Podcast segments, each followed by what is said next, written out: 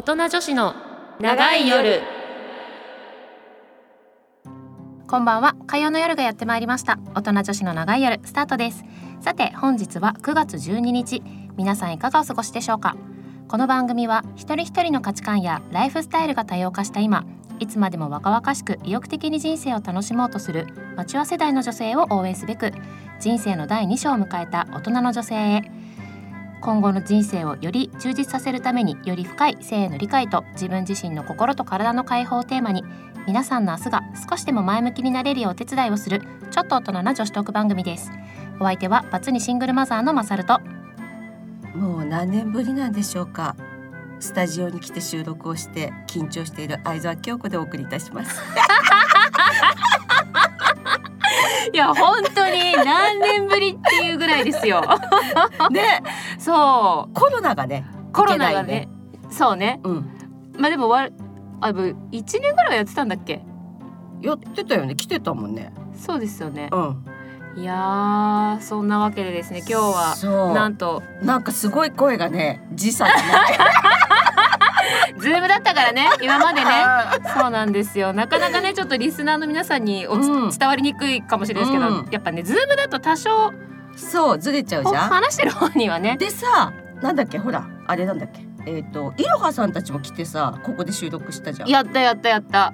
ついこの間だよね。でも2年もう2年ぐぐらい前ですねそうだよあねれは。うわー恐ろしい、ね。時の流れの速さが。そうだけどねやっぱさこれつけてやるとさ耳のね よくわかんない。ヘッドホンね。ヘヘッドホンね。ヘッドホンね。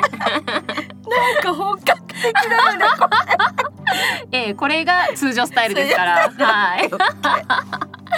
ははい。いそうなんですよ。あ今日ねれいちゃん今今日ねちょっとれいちゃんが。あいないか今日今日はお休みかな。はい。わかるはい変わらずこんな感じですけれども、はい先週ねあの京子さんちょっとお休みだったので。そうなのよ。珍しくね。珍しく。うん。初めてじゃないですかお休み。初めてそうですよね、うそうだから先週はれいちゃんと二人ではい。しっぽりお送りいたしました。そうねしっぽりよね。だいぶしっぽり。まあそんな感じですけれどもね。はいということで今週も最後までお付き合いよろしくお願いします。お願いします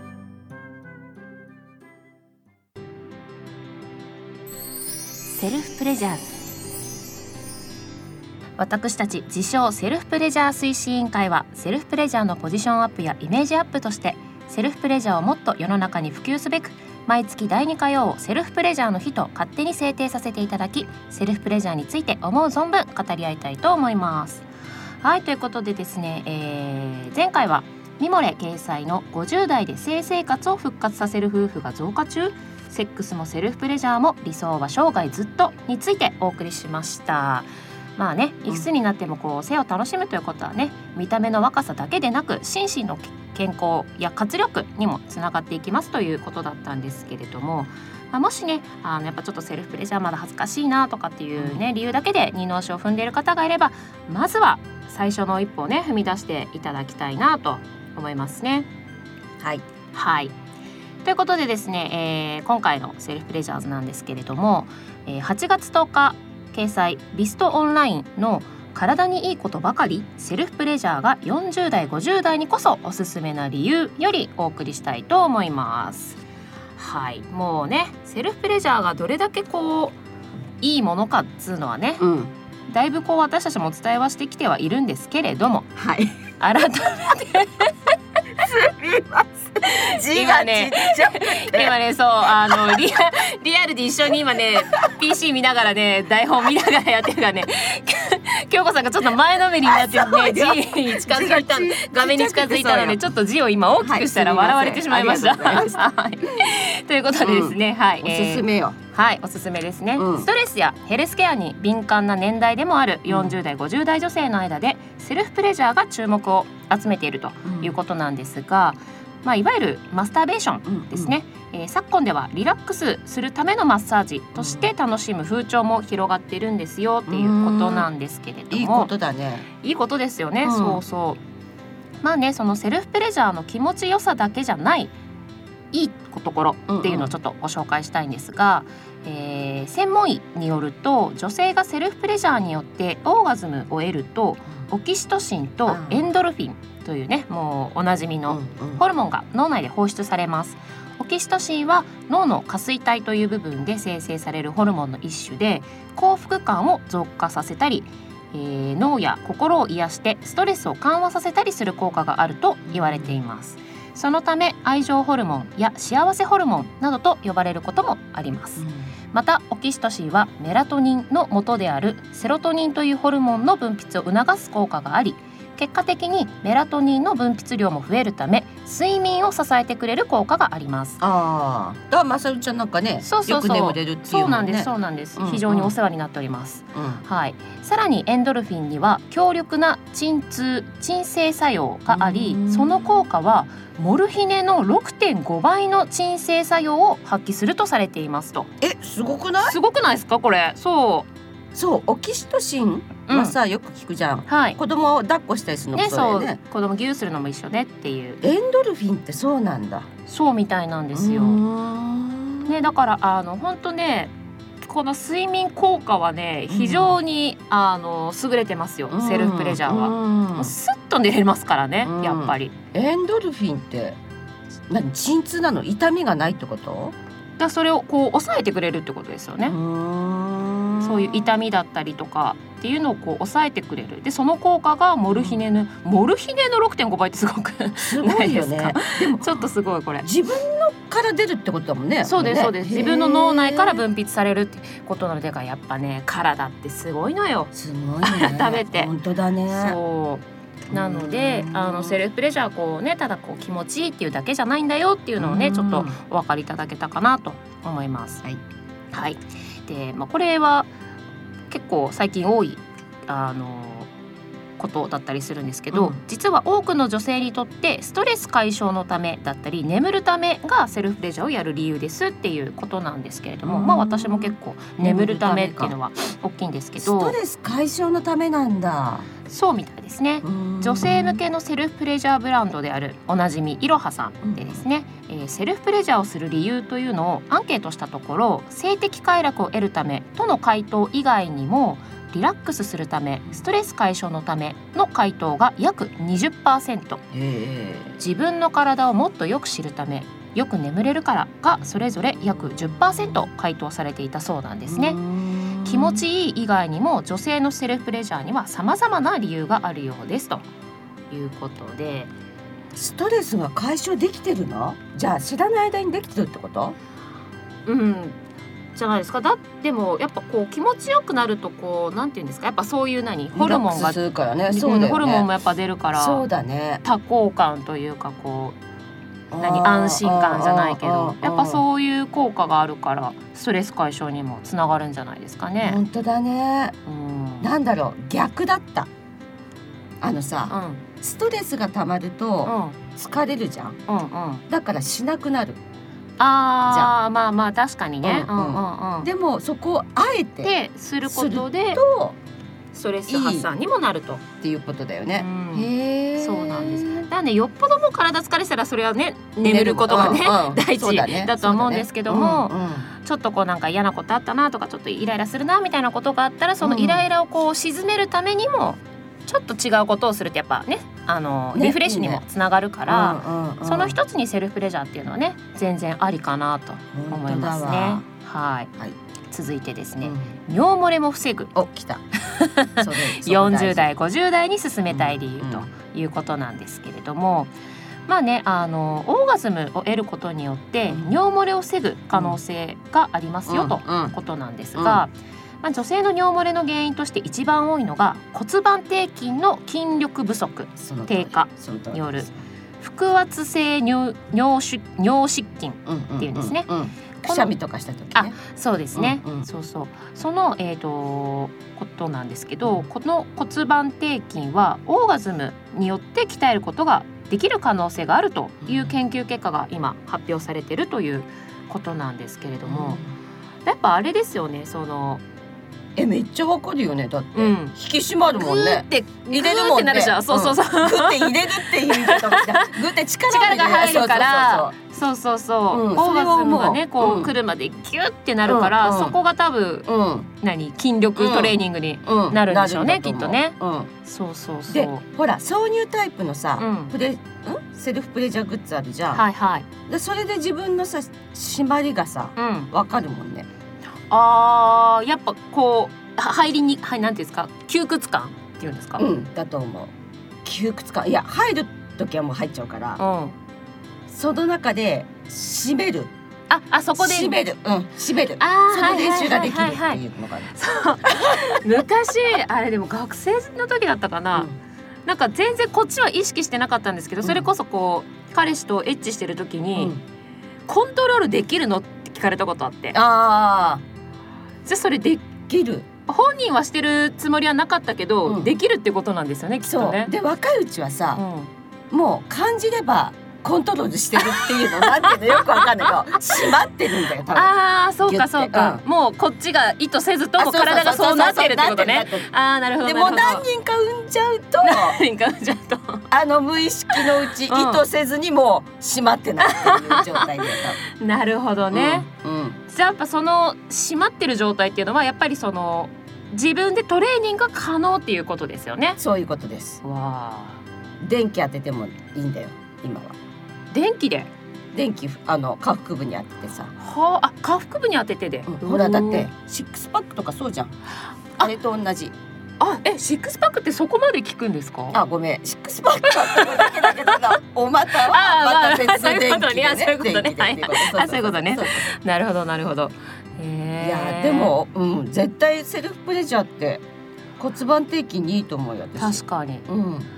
やっぱそれこそやっぱりそのもう普通の何？普通の筋力トレーニングも一緒じゃないですか、うん。使わなくなるとやっぱ衰えるし。そうそうどこも一緒よね。ね。うん。そうここだけ特別ってことは何一つなくって、うんうん。やっぱ体の一部としてね、うん。やっぱりそういうトレーニングっていうのはやっぱこう筋力がこうや何？やっぱちゃんと弾力があった方が健康でいられるし、ましてやねあの何？その下腹部の部分っていうのは鍛えることによってホルモンもね分泌されますから。よよいいいさ、うん。腕とかたるんできたらさあちょっとって思うけどさ、うん。見ないじゃない、そうね。こっち見えないし。見えないですよね。そうそうそう。確かに確かに。ちょっとねセルフプレジャーで気気をつけるといいかもしれない。そうですよね、そう。だからね実はあの今ね結構そうやっぱ20代とか30代とかね、うん。若い子にはもうおなじみのセルフプレジャーなんですけれどもやっぱり40代50代60代にこそ、うんうん。やっぱりね自分の体の健康を維持するための一つとして、あとはこの何リラックス効果うん。とか、あとその眠りにねつきやすくなるとかっていう部分をとっても、うん。やっぱねおすすめしない理由がないという。ないよね。ないよね。そうそうそうそう。そうなんですよ。なのでね、ぜひぜひあのトライしてみていただきたいなと思うんですけうど、なんかでも私も最近うんちょっとほら転職したじゃないですか。うんで、まあちょっと今まで接してる人たちともやっぱり変わるんですよね。あ接する周りがね人がね。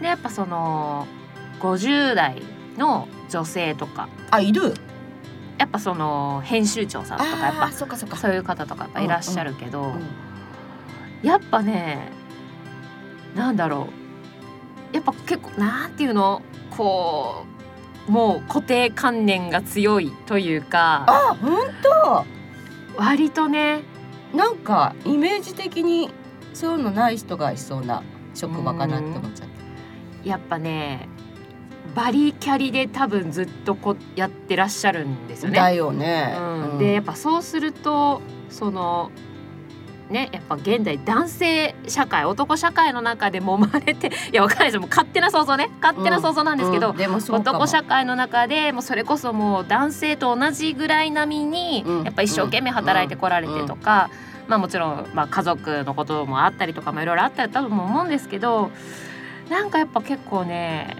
見方がうん割と固執気味なあ男前な感じ。だいぶうあんなんかそういう印象はここ最近ちょっと感じる。感じることがあったりはして。やっぱなんかまあそれをねそのかそういう何考え方が全てではないとは思いますけど、やっぱりなかなかこの時代のなんていうんいですかや。過ごしてきた中で受け入れやすさ憎さってやっぱあるんだろうなっていうのをなんて言うんだろうね。社会的なルールに合わせてきた、うんうんあそうそうそう。今まで。そうそうそうそうそう。それで自分のルールじゃなくて世間に合わせてきた。そう。で今があるからそう。崩せないよね。って思ったんですよね。うんうん。もうでも崩れっぱなしだよそう。私ねいいのよ。もう崩してこうよ。もうねそういう時代なんだって。崩してこうよ。そうなんだよ。そう。だからまあうんなんていうかな。いやすごいかっこいいんですよ。バリキャリでさやっだぱ地位もあってさ、ね。ちゃん物事もすごい順序立ててこうなんていうの？考えられるしそうね。建設的で。そうかっこいいなって思うんですけどやっぱそういう話に入っていくとうん。なかなかやっぱこうまあ話しにくいっていうのもあるんでしょうけど、あんまりこうなんていうんですかね。やっぱ若いこう20代うん。うんとかそういう子たちと話す雰囲気とまたちょっと違う印象を私は、持った。うん、受けたんですよね。だからまあねその時代の流れ的にやっぱこう簡単にすぐ受け入れるっていうのが難しい年代でもねあったりするのかなっていうのをちょっとね感じたんですよね。ねそのいや本当ねだとそう。思うよ。そうそうそうそう。んんだね本当今時代がこういろいろ変わりつつある中なので、うん。そろそろこう自分だけのそのルール、あうんそうそうそう、ねうん。うん、取り入れていってもいいよね。いいいいと思時うよ。よねってうんいうね、それこそセカンドライフとしてねゆるくもうちょっと緩めてもいいよね。そうそうそうそうそうそう。それはなんかねここ最近ちょっと思ったあところではありました。そうちょうどね先週ねに一回り下の子と一緒にご飯とか行ってたりしててうんうん。あの女の子なんですけど、うん20代か。そう26、うんうんうんそう。だからなんか余計になんかそういうあギャップ。ギャップを感じたりして。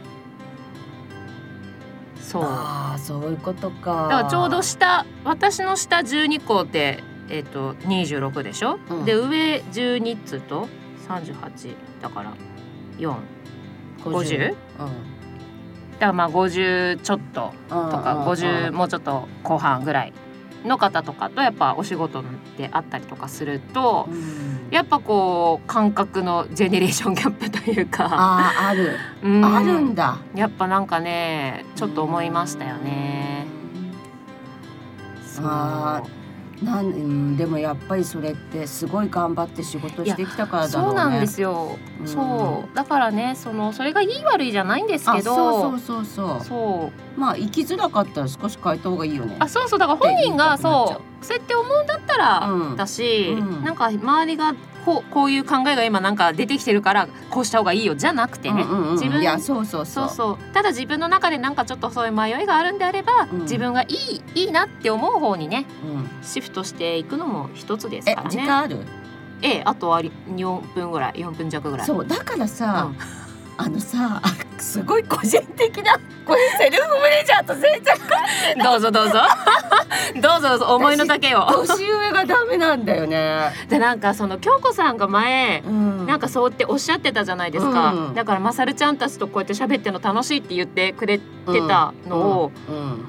なんかすごい最近わかるようになって、あらそう。う、ん、あのでしょ？そう。なんだろうね、うん。下の方がさ楽ちんじゃない、そうなんか上の人は上の人でっていうのはあるしうん。ぶっちゃけ京子さんあんまり上って感じしない。もう同世代ぐらいの感覚で喋ってるのはあるんだけど、気持ちは30代だから。そうなんか、今まで私絶対年上の人の方が付き合いやすかったんですけどあかそうなんだそう。け末っ子気質だからうえー、あそ割とそうずっと末っ子っていうか下で、そう、うんうんうん。でなんか組織とかになっても大体自分が下だとか。あそうなんだ。割と甘えん坊だから。慣れてくるとだいぶ甘えたがりだから。そうそうそう。